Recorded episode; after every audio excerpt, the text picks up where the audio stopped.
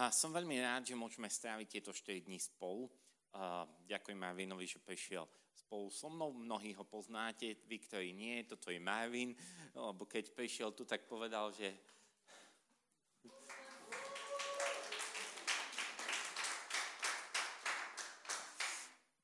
neviem, či to ešte platí, to, čo si povedal. Hej, že je väčšina, že viac nepozná ľudí, ako pozná. Čo je pozitívne. A niekedy bol v Ebenezeri pre tých, ktorí eh, ho nepoznajú. Dobre. A, OK. A som veľmi rád, že budeme tento čas spolu. A bude to trošku náročné, lebo už som si odvykol od mikrofónu v ruke kvôli tomu, že mám strašne veľa dynamiky a tak ďalej, tak mi už dávajú vždy klopak, alebo dávajú mi stojan vtedy, kedy ma natáčajú, lebo iná sa hýbem. Takže to bude stále tak. A to je prvá taká vec, aby ste to prijali. A neviem byť statický. A druhá vec je tá, že mne vôbec nevadí, keď niekto zaspí. Žalm 127 hovorí, že Boh dáva svojim miláčikom spánok. Ak tu bude niekto spať, súcred ho nemá vôbec budiť, mne to nevadí. A ja som nedostal za úlohu vás tak baviť, aby ste nezaspali. Čiže ak Boh vám prejavuje Božiu lásku tak, že zaspíte, mne je to ukradnuté. A, takže to je jedna vec. Druhá vec je tá, a, ak budete mať nejaké otázky, vytvoríme nejaký priestor, kde ich môžete písať a vhádzovať nie úplne mám rád, keď sa kladú otázky počas prednášky, lebo potom sa strašne odbieha hoci kde inde a, po, a odpovie, prosím?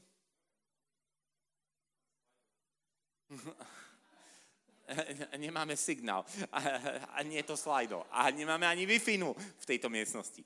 A, takže tak.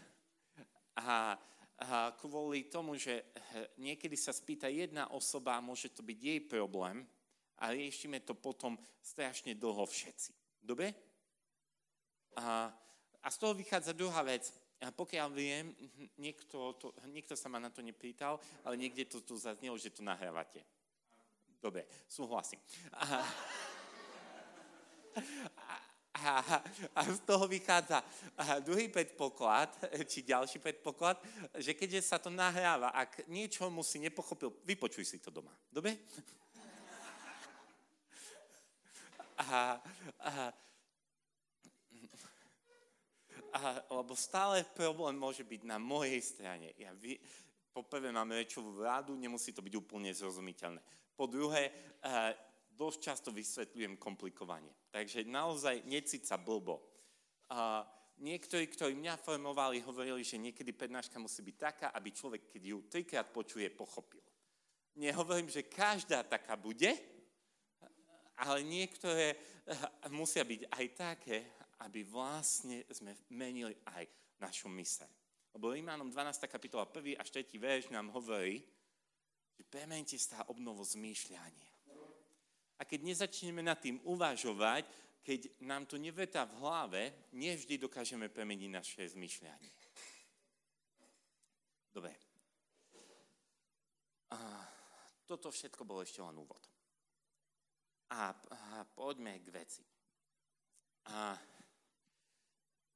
počas týchto dní sa budeme zamerať na, na niektoré vyberané aspekty duchovného života a na to, ako môžeme napredovať na ceste za Ježišom a na ceste svetosti. A uvidíme, eh, k čomu všetkému nás Boží duch povedie. A, a dnes chcem poukázať na jedno z veľmi hlbokých tajomstiev, ako môžeme udržiavať Božiu prítomnosť v našom živote a ako môžeme napredovať na ceste svetosti. Čo si myslíte, že to je? O čom myslíte, že budem hovoriť?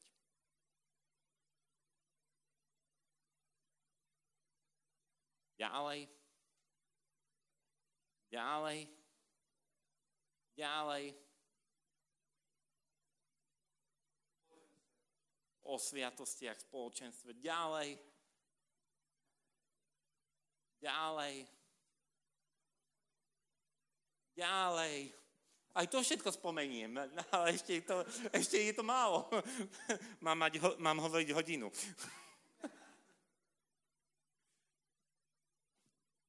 o túžbe. To je veľmi zásadná vec. Jedna liturgická modlitba hovorí, že v Božích očiach žiarime pre túžbu, akú máme po ňom. A ja nie kantálame sa. A pápežský kazateľ a dnes už kardinál hovorí, že ako keby Boh sa pozera na zem a kde je túžba, tak tam ako keby mu žiarilo svetlo a tam prichádza. A ak by ste to chceli ešte lepší obraz, tak môžeme si to predstaviť ako pristávaciu plochu pre lietadlo. Ona je osvetlená a lietadlo vie, že tam má pristať. Táto liturgická modlitba hovorí, že v Božích očiach zjavíme pre túžbu, ktorú máme po ňom. A vlastne mohli by sme povedať, že táto túžba spôsobuje, že Duch Svetý tam zostupuje. Že Boh tam zostupuje, že Jeho milosť tam zostupuje. Boh odpoveda a hľadá túto túžbu. Je dychtivý po nej. Ale potrebujeme rozlišiť tzv. prirodzenú túžbu. A tu potrebujem teraz vašu pomoc. Urobíme si anketu. Viem, že feedback dávate na konci a ste sa dohodli až tak, že budete dávať kritiku, ale ja potrebujem teraz anketu, aby som pár vecí pochopil. A koľký z vás prežili krst Duchu Svetom menej ako 3 roky? dozadu. Tri a menej. Chápeme? Tri a menej. E, prvý. Prvý krst Duchu Svetom, tri roky a menej. Kto mal prvú skúsenosť s Božou láskou pred tromi a menej rokmi? Chápeme? Kto je taký, ruku hore. Super. Marvin, už dlho si tu nebol lebo 3 roky sa neprihlásilo veľa ľudí. Dobre, kto 5 rokov a menej? Aj tí, čo majú 3, by sa mali prihlásiť. Je to logika. Matematiku budeme... 5 a menej je aj 3, aj menej, nie? Dobre, čiže 5 a menej, čiže pred 5, 4, 3, 2, 1. Dobre, prosím, dvihnite tak ruku, aby vás bolo vidieť. To je iba anketa, ja nebudem vás vyvolávať, to ja si robím, aby som vedel, ako mám hovoriť. To nie je nič e, trestné. Zatiaľ sa nehlásite k hriechom. To, to, to, to, to bude neskôr. Dobre, oka, super. Čiže všetci ostatní 5 a viac, tak? Alebo je tu, a teraz je tu niekto, kto neprežil krst duchu svetom, alebo nevie, na čo som sa pýtal? O, dobre, sú tu niektorí. Dobre, oka. Dobre. Uh, myslel som na to, že kedy ste spoznali Božiu lásku, keď to teraz jednoduším. Nemám čas hovoriť o krste duchu svetom, ale išlo mi o to, že kedy ste spoznali Božiu lásku a to, že Boh vás miluje. Dobre? Oka. Prečo to hovorím? Lebo teológii duchovného života rozlišujeme prirodzenú túžbu po Bohu. Tá je vpísaná v nás na základe toho, že sme stvorení na Boží obraz a Božiu podobu. A v evangelizácii často ju krát používame, keď hovoríme o zmysle života. Keď e, ľudí sa pýtame, celá alfa je na tom postavená, či je niečo viac má život zmysel alfa kurs. Alebo množstvo vecí, kedy hovoríme, že, že Ježiš je ten, ktorý dáva pokoj, radosť, kedy oslobodzuje od strachu a tak ďalej. Chápeme? Táto tužba je super. Je to to, čo Augustín povedal, že naše srdce je nespokojné, kým nespočinie v ňom. Je to akýsi svetý nepokoj v nás. Ale dnes veľmi nebudem hovoriť o tejto túžbe. Budem hovoriť o nadprirodzenej túžbe ktorú treba veľmi chrániť, lebo je kľúčová pre duchovný život. Nadprirodzená túžba vychádza z toho, že už sme stretli Ježiša. Že už ho poznáme a že máme hlad po ňom. A táto nadprirodzená túžba mení dejiny. Vysvetlím vám to veľmi jednoducho. Jan 21. kapitola nám hovorí, že učeníci boli zavetí za dverami plný strachu, lebo zapreli Ježiša. A Ježiš zomel. Oni sa bali, boli za zatvorenými dverami vo večeradle kvôli učeníkom, e, kvôli Židom. Chápeme? Pamätajte tu stať 20. a 21. kapitola. Dobre? Oni boli zavetí zo strachu, prežívali depku, smútok, úzkosť a potrebovali spásu. To je tá prirodzená túžba. A čo sa stane? Zjaví sa z mŕtvych stále Ježiš a povie im pokoj vám a dýchne na nich ducha. Toto opisuje Ján. Toto je stretnutie s prirodzenou túžbou. Kedy Ježiš prináša spásu záchranu. Ale skutky, prvá kapitola nám neopisuje, nikde nenájdete, že apoštoli boli závetri zo strachu. Vo večeradle pred Turicami apoštoli neboli zo strachu. Ak ste čítali pozorne skutky apoštolov 1, tam to nenájdete. A oni už stretli z mŕtvych stáleho, vidia ho vystupovať do neba, tam sa píše, že niektorí pochybovali, ale keď vystupuje do neba, Ježiš im dáva prisľubenie. Ostaňte v meste a čakajte, kým nezostupí Duch Svety na vás. A čo oni urobia? Ale robia jednu dôležitú vec modlia sa a ešte podstatnejšiu vec. Ešte podstatnejšiu vec. Pripravujú sa. Volia Mateja na miesto Judáša. Tá modlitba a túžba sa prejavuje prípravou, že vedia, že pán bude konať. Viete, ak by mali strach, že všetko skončilo, že je fiasko, že nič sa nebude diať, na čo vyberú materia? Na čo oh, rozličujú? Na čo sa spoločne modlia? Viete, keby pre nich na nebo vystúpenie znamenalo, že koniec, už nič nebude, tak, tak na čo volia Mateja? A keď čítate skutky Apoštolov pozorne, po tom, čo vybrali Mateja, hneď ďalší verš je, a v deň Tuic bol jedno a zostúpil duch Nadprirodzená túžba je to, že naozaj sme uverili prisľúbeniu a odpovedáme naň. Že začíname sa na to pripravovať. Oni nevedeli, čo, majú, čo má byť, ale vedia, že sa musíme chystať. A táto spôsobuje, že obstojíme. Je to veľmi podobné ako prisľúbenie, ktoré Ježiš hovorí v Matúšovi v podobenstve o múdrom a hlúpom staviteľovi. Hlupý je ten, kto počúva Božie slovo, ale ho neuskutočňuje. Mnoho spoločenstiev a konkrétnych ľudí individuálnych stroskotalo živote kvôli tomu, že tam bolo príliš veľa proroctiev. Lebo nemali túžbu to uchopiť a neodpovedali na, naň.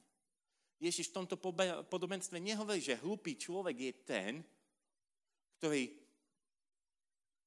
neverí, ktorý ho nepočúva.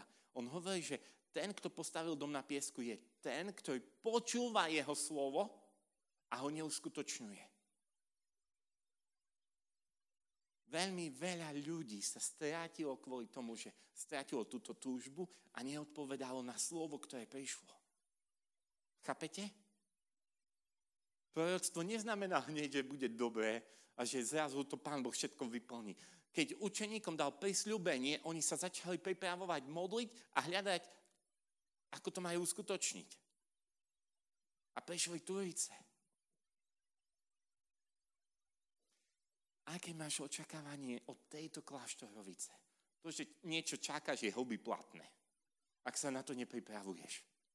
Mnoho ľudí si túžbu zamieňa za taký zbožný vzdych, že dúfam, že bude dobré. To je puhý optimizmus ktorý nič nezmení.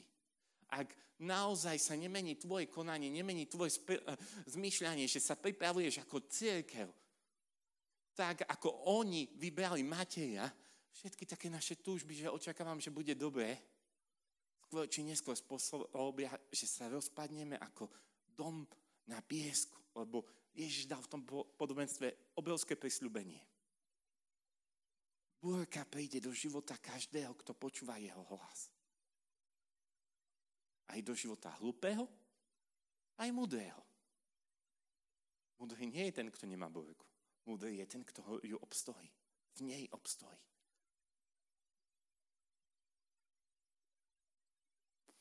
A my, ak chceme naozaj byť pripravení, mať túžbu, potrebujeme sa na ňu pripravovať, odpovedať na ňu, chrániť ju. Lebo život kresťana je túžbou po Bohu. Svetý Augustín, ktorý je niekedy nazývaný aj doktorom alebo učiteľom túžby,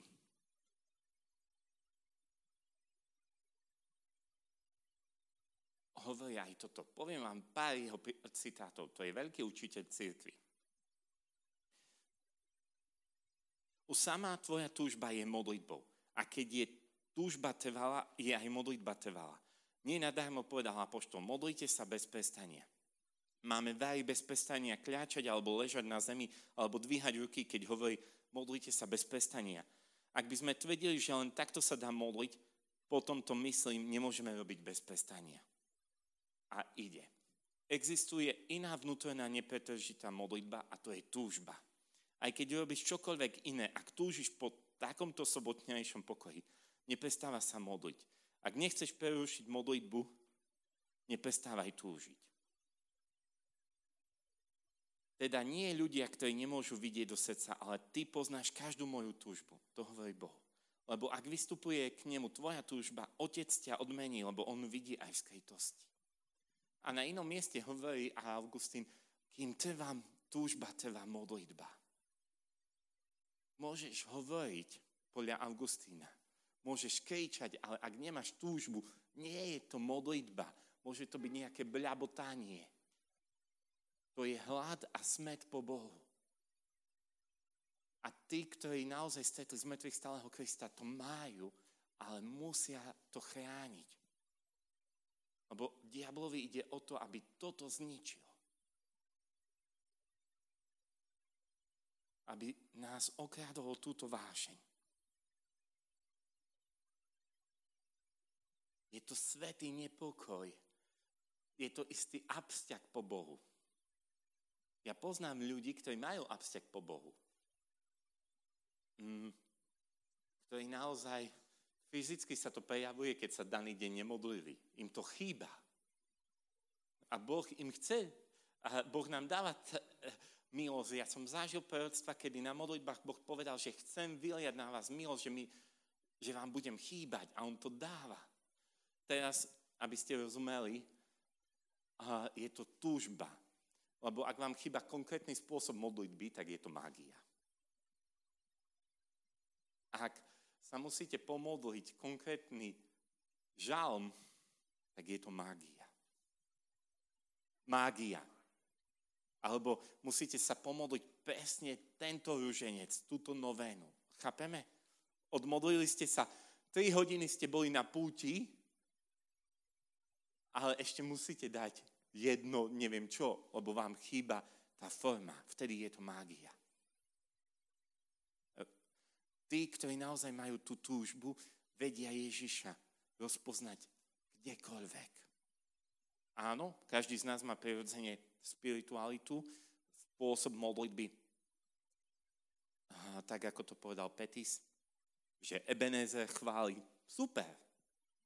Ale naozaj, ak nám dáva Boh túto túžbu, dokážeme mať istý absťak po Bohu.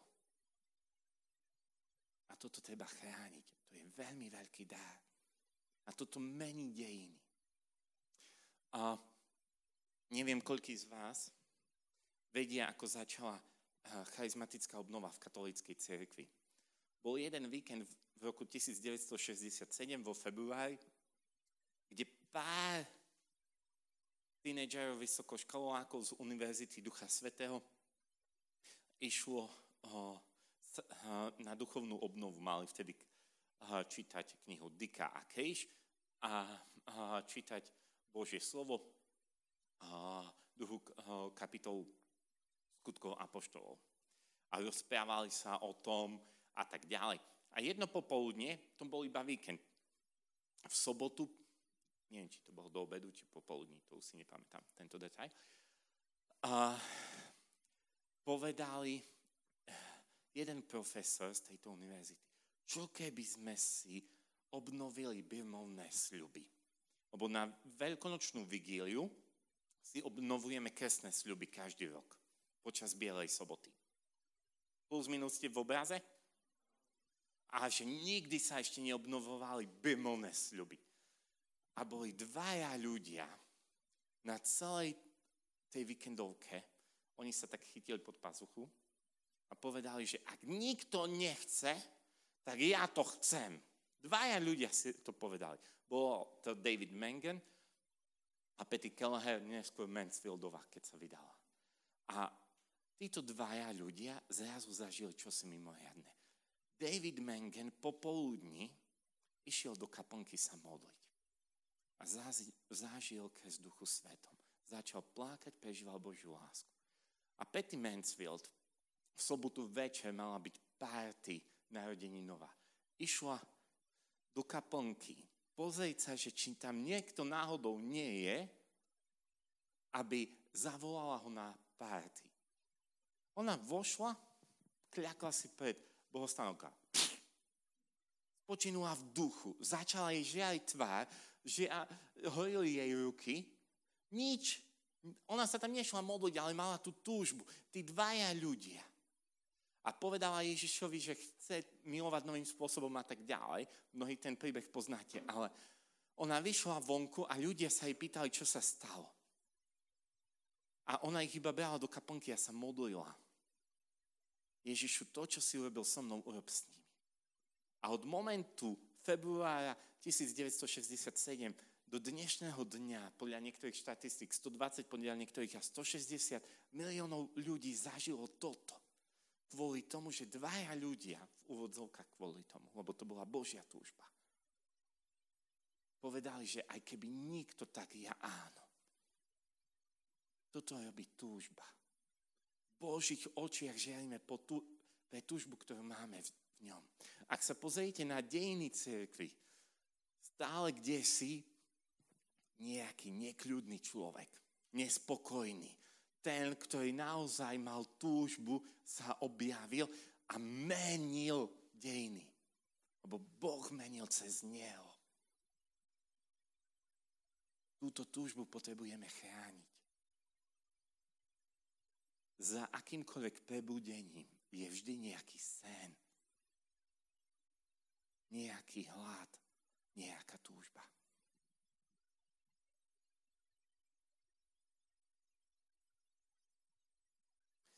A svetci a mystici to mali veľmi radikálne. Sveta Terezia, sveta Katajna Sienska sa veľmi jednoducho a častokrát modlila, že čo chcem, to aj dosiahnem.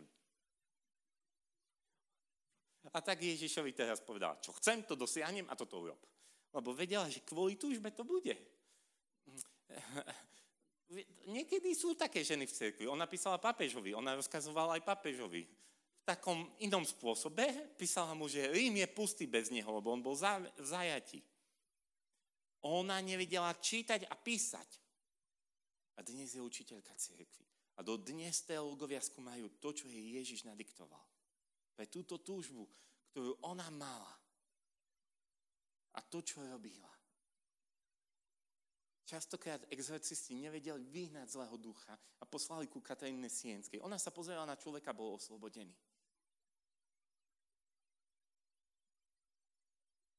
Pre tú túžbu. Táto túžba je niečo, čo potrebujeme chrániť.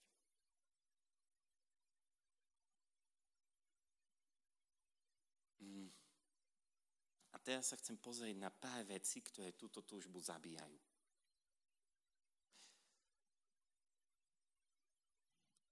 Preto som hovoril, preto som sa pýtal, lebo pre niektorých ľudí môže to byť príliš tvrdé to, čo budem hovoriť, prepačte, ale vy ste si vybrali tému radikálnosť. A chcem hovoriť o tej nadprirodzenej túžbe a to je spojené s tým, že predpokladám, že už ste spoznali a stretli Ježiša a istým spôsobom s ním kráčate. Ak niektorí vám to nebude dávať zmysel, že ste kde si ešte predtým, pokojne máte na to čas. Ježiš chce odpovedať aj na tú prirodzenú túžbu. A možno budete zápasiť ešte s niečím iným, ale ja chcem hovoriť naozaj teraz o tej nadprirodzenej túžbe a o chráne jej.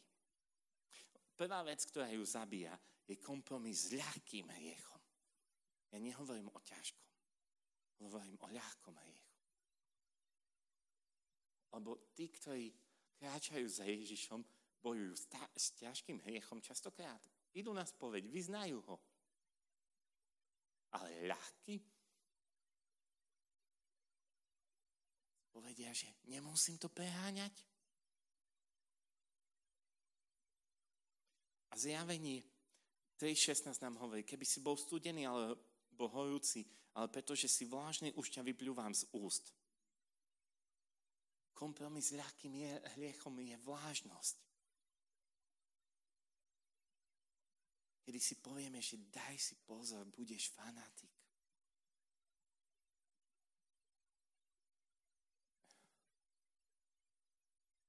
Jeden fanatik nedáva pozor na seba.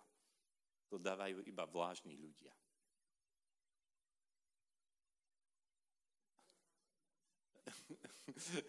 Oga chytil.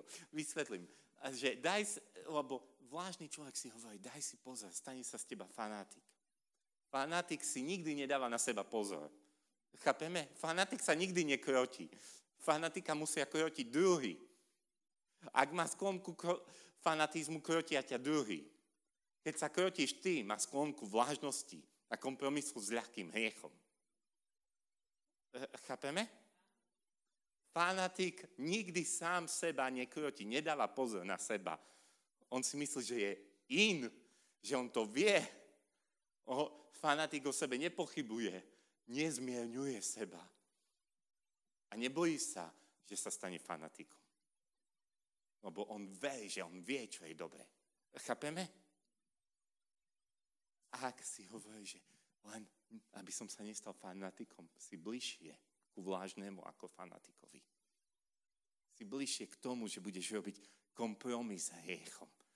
Že niekde si povieš, že to pohodlie ešte by som trošku chcel.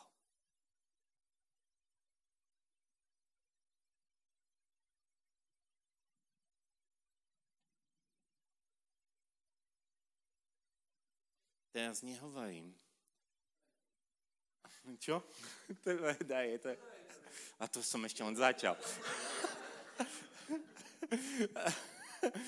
Snažil som sa byť doteraz mierny a láskavý, milosrdný.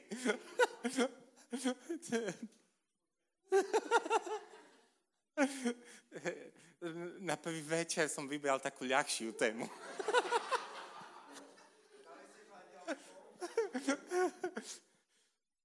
Dobre, takže poďme eh, ďalej. Tu chcem povedať jednu zásadnú vec. Eh, hovorím o súhlase s ľahkým hriechom. Nie o konaní ľahkého hriechu. Spravodlivý zhreší 7 krát do dňa. To je to, že ja si ho schváľujem, že ja si ho ospravedlním, obhájim. Chápeme? Toto je zásadný rozdiel. Lebo človek, ktorý má túžbu nad prirodzenú, hreší, ale vyznáva svoj hriech. Nie obhajuje.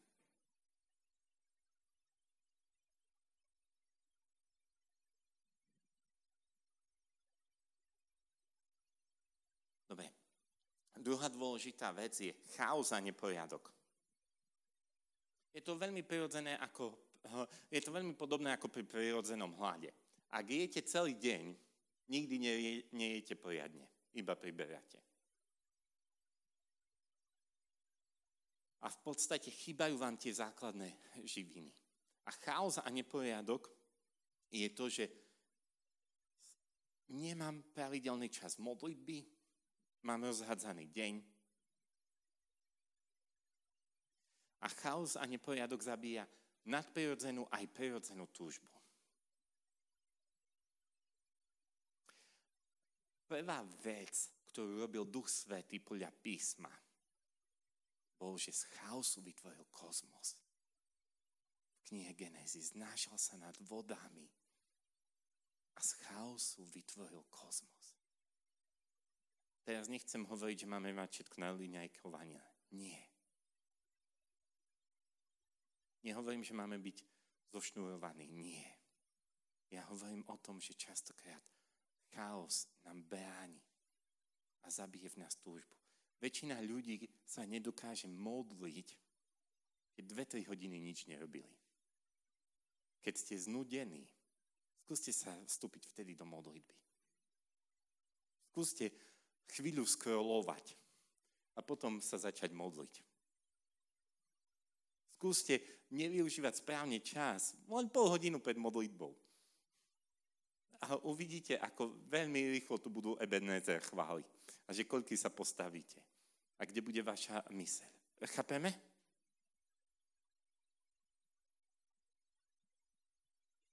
Hm, tretia vec. Ustarostenosť. Ak by sme pozerali na nový zákon, ustarostenosť je niečo, čo radikálne, používam vaše slovo, zabíja Božie slovo.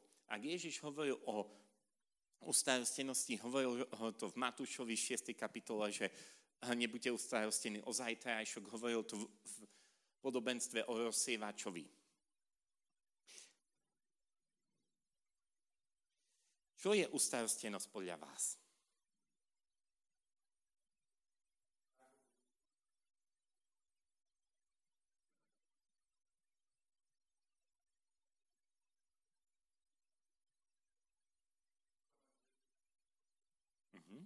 To všetko sú...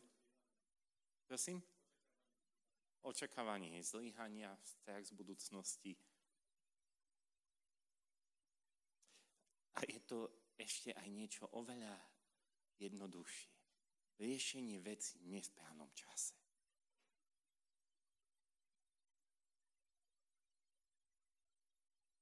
Veci musí mať ja pod kontrolou.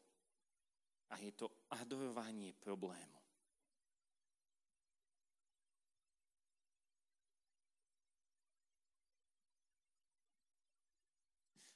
Lebo opákom ustarostenosti nie sú vyložené nohy, ale poriadok. Ježiš nás nepozýva k tomu, aby sme si vyložili nohy. Dôvera znova neznamená, že nič nerobím. Apoštoli sa pripravovali, vyvolili Mateja. Lebo ak, ak Pán Boh, nie, eh, viete, ak si predstavíte ustarostenosť že to je len, že riešim niečo, tak potom máte očakávanie, že opakom ustarostenosti je, že zrazu vyložím si nohy. Ale toto, k tomu nie sme povolaní. Chápeme? Boh nás pozýva do spolupráce, ale v správnom čase.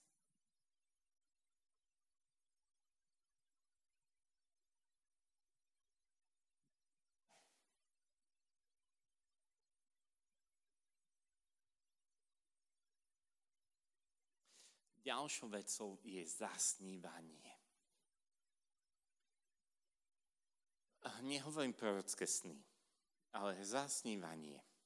To je útek mimo reality. Prečo? Je to veľmi jednoduchá uh, vec. Boh je reálny a jeho môžete stretnúť len v realite. Čím viacej snívame a čím viacej používame slovo keby, možno, ak, tým menej Boha. Lebo Boh je reálny. Ježiš je v realite. Duch duchovný život nás uschopňuje žiť reálne. Nadprirodzene, ale v realite. Nadprirodzený život nie je život mimo. To je Boží život tu a teraz, v prítomnosti. A zasnívanie je útek. Čím viac si snívam, že možno raz by bolo dobre, alebo keby to bolo tak, tým, me, tým skôr mi zabije srdce toto snívanie. Zabije túžbu po Bohu.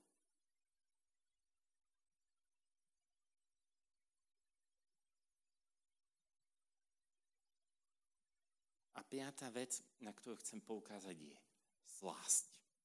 A teraz nehovorím o slasti, ktorá je znova hriešná v tom slova zmysle, že už hneď žiadostivosť, neviem čo všetko. Hovorím o slasti, o, to je termín, ktorý používa Jan z. O takej úteche. Zrazu cítim v srdci túžbu modliť sa a ja si dám čipsy. Alebo zapnem telku. Alebo čokoľvek iné. Toto je tá slásť. Nevždy a väčšinou už to nie sú hriešne veci. Lebo to by nás hneď napadlo, že to je debilita. Ale je to niečo, čo vlastne spôsobí že táto túžba je zabitá. A zrazu ostáva taká horkosť po tejto aktivite.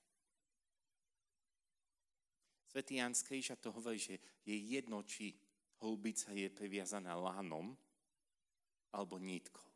Aj tak nezlietne. Teraz ja nehovorím o tom, že nemáme odpočívať a nemáme eh, mať dobrú večer. Nie. Ja hovorím o slasti, ktorá, keď prichádza túžba, keď prichádza hlad po Bohu, ja zrazu niečo iné urobím. Nahradím to niečím. A rýchlo. A, a, spom- a keď si prídete na to, tak niekedy sú to dve, tri veci, ktoré urobíme. Pustíme YouTube, fe- Facebook, Instagram, alebo niečo zajeme. Chápeme? Zrazu sa v našom vnútri objaví svetý nepokoj. Svetý. Že my vieme, že by sme mali ísť k Ježišovi. Ale radšej si dáme niečo. Dobre.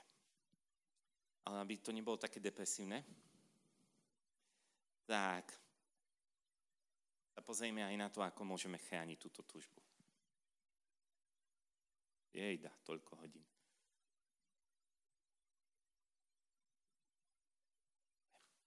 Prvá vec, ktorá je najdôležitejšia v duchovnom živote, je vernosť. Vernosť v malom. Viete, keby Boh dal prisľubenia, aké dal na vernosť, napríklad na cestu do Himaláji, všetci by sme mali letenky. On hovorí, že keď príde druhýkrát, alebo keď nás navštevuje a nájde sluhu verného a v správnom čase dáva jedlo tým, ktorí mu boli zverení, že dostane odmenu. Keby tam bolo napísané, že do neba idú tí, ktorí boli v Himalajach, všetci sa tam vyštveráme. A Ježiš hovorí prisľúbenie, verný a dobrý sluha, vojdi do radosti svojho pána. A, a kto z nás prosí o túto milosť každý deň? Byť verný. Keď, keby tam bolo napísané, že máme ísť na put do Svetej Zemi a pán príde, tak ideme všetci. A prisľu, keď čítate Božie slovo a pozeráte na prisľúbenia, ktoré sú dané na vernosť, že kvôli tomu nás vyvádza na púšť, aby sme boli verní, hovorí cez proroka Ozeáša, aby si nás zasľúbil za vernosť. tak zrazu by sme úplne inač prosili o túto milosť a oveľa inač ju chránili toto ovocie ducha. Možno sa k tomu ešte dostaneme počas týchto dní, uvidím. Ale je to vernosť Božiemu slovu, modlitbe, svojim každodenným povinnostiam. Šťastný človek je ten, ktorý môže večer si ľahnuť v posteli, že vie, že vyplnil Božiu vôľu. A častokrát je to každodenná len povinnosť. Nič mimoriadne. Vernosť málom vovádza do radosti pána.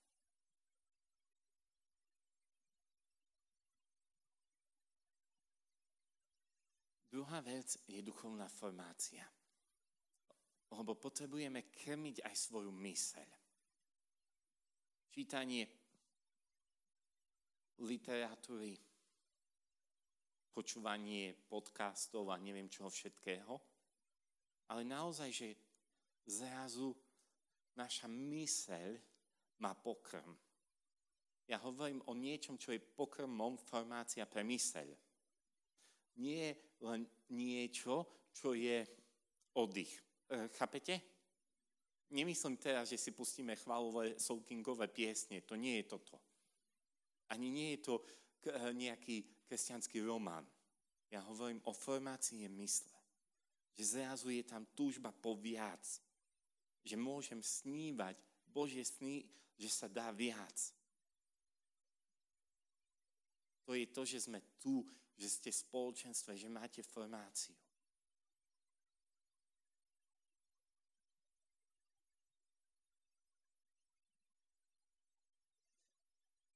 Tretiou vecou je pamätanie na prísľuby. Pápež František hovorí veľmi veľa o pamäti a hovorí, že nie je mystikov bez pamäti. A že kresťania, ktorí strátili pamäť, sú ako soľ bez chuti. Pamätanie na prísľuby, na možno proroctvo, ktoré ti Ježiš dal, slova poznania, verše, ktoré sa ti dotkli. Dotkli. Da, kde si ich napíš, Pripomínaj si ich. Pamätanie neznamená, že raz do roka to prídem na to. To je upratovanie v de- modlitbovom denníku. Alebo jedenie veci. Chápeme? Sobota podľa Deuteronomia jeden z dôvodov bol, aby pamätali, že Boh ich vyslobodil. Raz do týždňa mali pamätať na Božie skutky. Minimálne raz do týždňa. Ako často pamätáš na prisľúbenie, na to, čo Boh urobil.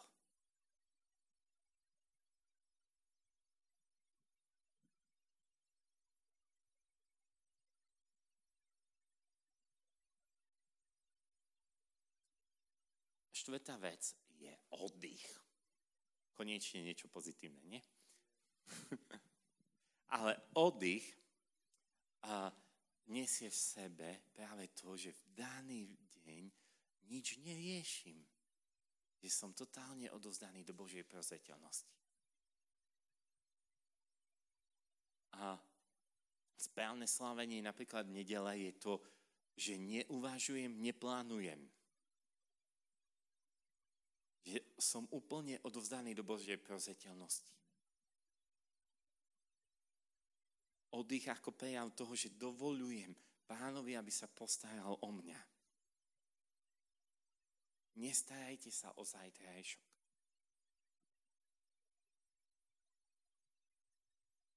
Na neho zložte všetky svoje starosti, lebo on sa o vás stará. Toto je oddych. To usnutie, o ktorom som hovoril na začiatku Svetej Omše.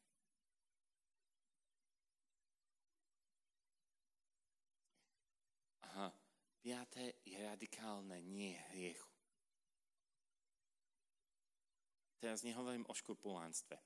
Škrupulant je ten, ktorý, pretože spáchal hriech, sa bojí Boha. Kvôli hriechu sa bojí Boha.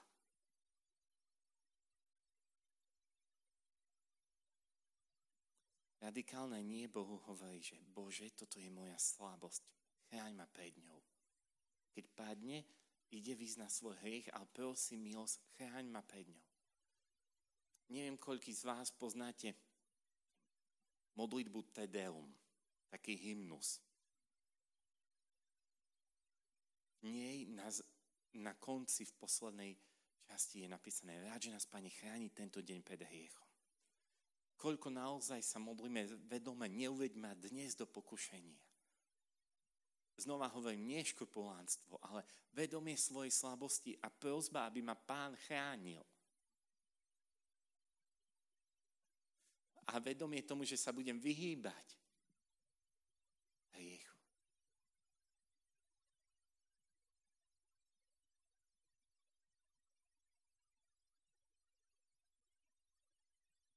Škrupulánstvo vychádza zo strachu, radikálne nie hriechu vychádza z lásky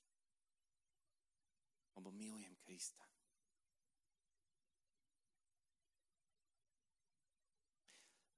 Šiesta vec je zdieľanie a svedectvo. Ja sa teším, že už dnes ste mali skupinky. Videl som ich častokrát v programe a je to dobré a je veľmi dôležité mať skupinky. Je to veľmi dobrý čas okresávania a tak ďalej. Ale zdieľanie a svedectvo nemám na mysli výmenu depky. V niektorých skupinkách, v niektorých spoločenstvách to je taký falošný súcit, poľutovanie, spoločne lízanie si rán, výmena toho, že akí manželia sú zlí, ak to je skupinka žien, manželiek. E, chápete? Zdieľanie je to, že začneme hovoriť o tom, čo Boh urobil. Áno, my zdieľame aj svoju slabosť, aj svoju biedu, ale priniesieme to k Ježišovi.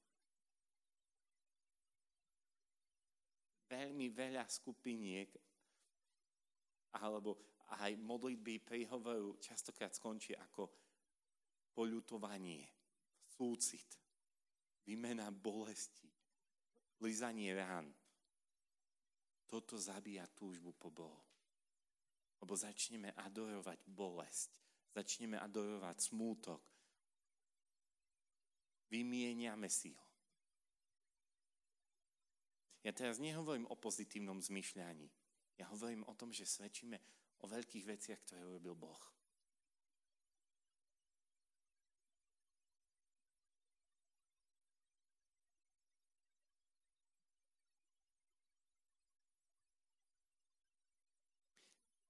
A siedmým je služba a evangelizácia.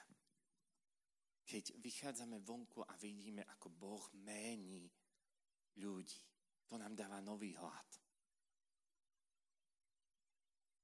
Keď vidíme, že premieňa ľudí. A to má byť ako životný štýl. Hmm. Veľmi jednoducho poviem, ja keď toto už hovorím, tak už potom mám zase trapasy, to vám poviem na záver. A ako viete, mnohí z vás, nie všetci, ale mnohí z vás, hoci kde to už bolo zverejnené, že ja nepijem alkohol, lebo môj ocko bol alkoholik a tak ďalej. A bolo obdobie v mojom živote, kedy som sa naozaj modlil, keď som prišiel do radvania farnosti, kde pôsobím, že keď ma pozvú na návštevu, aby mi ponúkli alkohol. Lebo ja poviem nie. A oni sa hneď spýtajú, prečo? A mám možnosť povedať svedectvo. A, a, a ja to takto verejne hovorím a už ľudia, ktorí so mnou slúžia, oni sa z toho smejú. Tento víkend sme boli v jednej uh, podobnej ako vy duchovnej obnove a bol tam uh, bar a prešiel som a dal som si kofolu a barmánka sa ma spýtala, že a nedáte si pivo? A ja, že nie, že ja nepijem.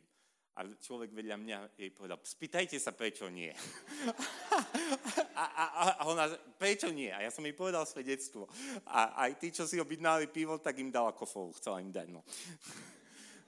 a, ale toto je životný štýl evangelizácie. Že premyšľame, modlíme sa, aby dnes mohol niekomu povedať o Ježišovi. Tam, kde som.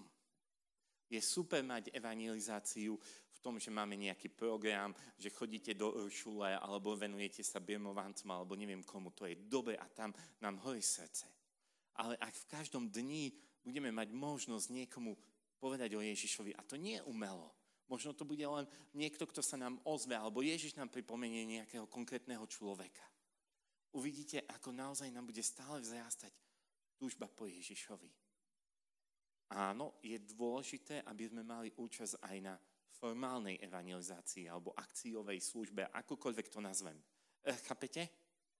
Lebo toto je také, taký dobrý vrhnutie ohňa. Rozpáli to naše srdce. Ale neočakávajme, že Boh musí si nás použiť len na veľkých akciách. Ja častokrát hovorím veľmi jednoduchý príklad, že išiel som v autobuse a v tichosti srdca som sa modlil.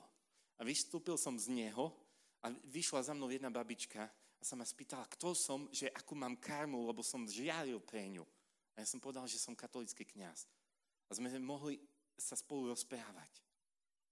Pre mňa naozaj, len to musíte byť trochu už pripravení na to. To, čo sa mi stalo v, v bare. Viete, že zo mňa si potom už všetci utrhajú, že vždy čakajú, či poviem svedectvo. Ale buďte pripravení a Ježiš dá možnosť. Ježiš stále dá možnosť. Lebo on túži, aby boli všetci ľudia spásení. Hovorí nám Pavol v liste Timotejovi. On túži, on chce, aby boli ľudia spásení. A ak my budeme disponibilní, uvidíme mnoho vecí. Ja sa veľmi jednoducho spýtam, takú anketu si urobím na záver, aby ste pochopili to, čo som teraz povedal. Koľký z vás sa obrátili na základe toho, že ste boli náhodou na nejakej akcii duchovnej. Super. A koľký z vás tak, že vás niekto niekde pozval? že vám niekto, konkrétna osoba niečo povedala do života. Chápeme? Častokrát je to o tom, že niekto sa prihovorí. Že sused pozve susedu, spolužiak spolužiaka. Akcie sú super, ale niekto musí tých ľudí tam pozvať. Áno, to je veľmi dobré a je to častokrát efektívne, tak ako ste zdvihli ruky. Ale veľmi veľa ľudí sa obrátilo na základe toho, že niekto mal pre niekoho čas. A keď sa pozriete, koľko ľudí je okolo vás ešte neobrátených v bytovke, v práci, môžete, vaša nadprirodzená túžba môže zo dňa na deň zrastať. Dobre. Myslím si, že čas sa naplnil, tak ďakujem vám za pozornosť.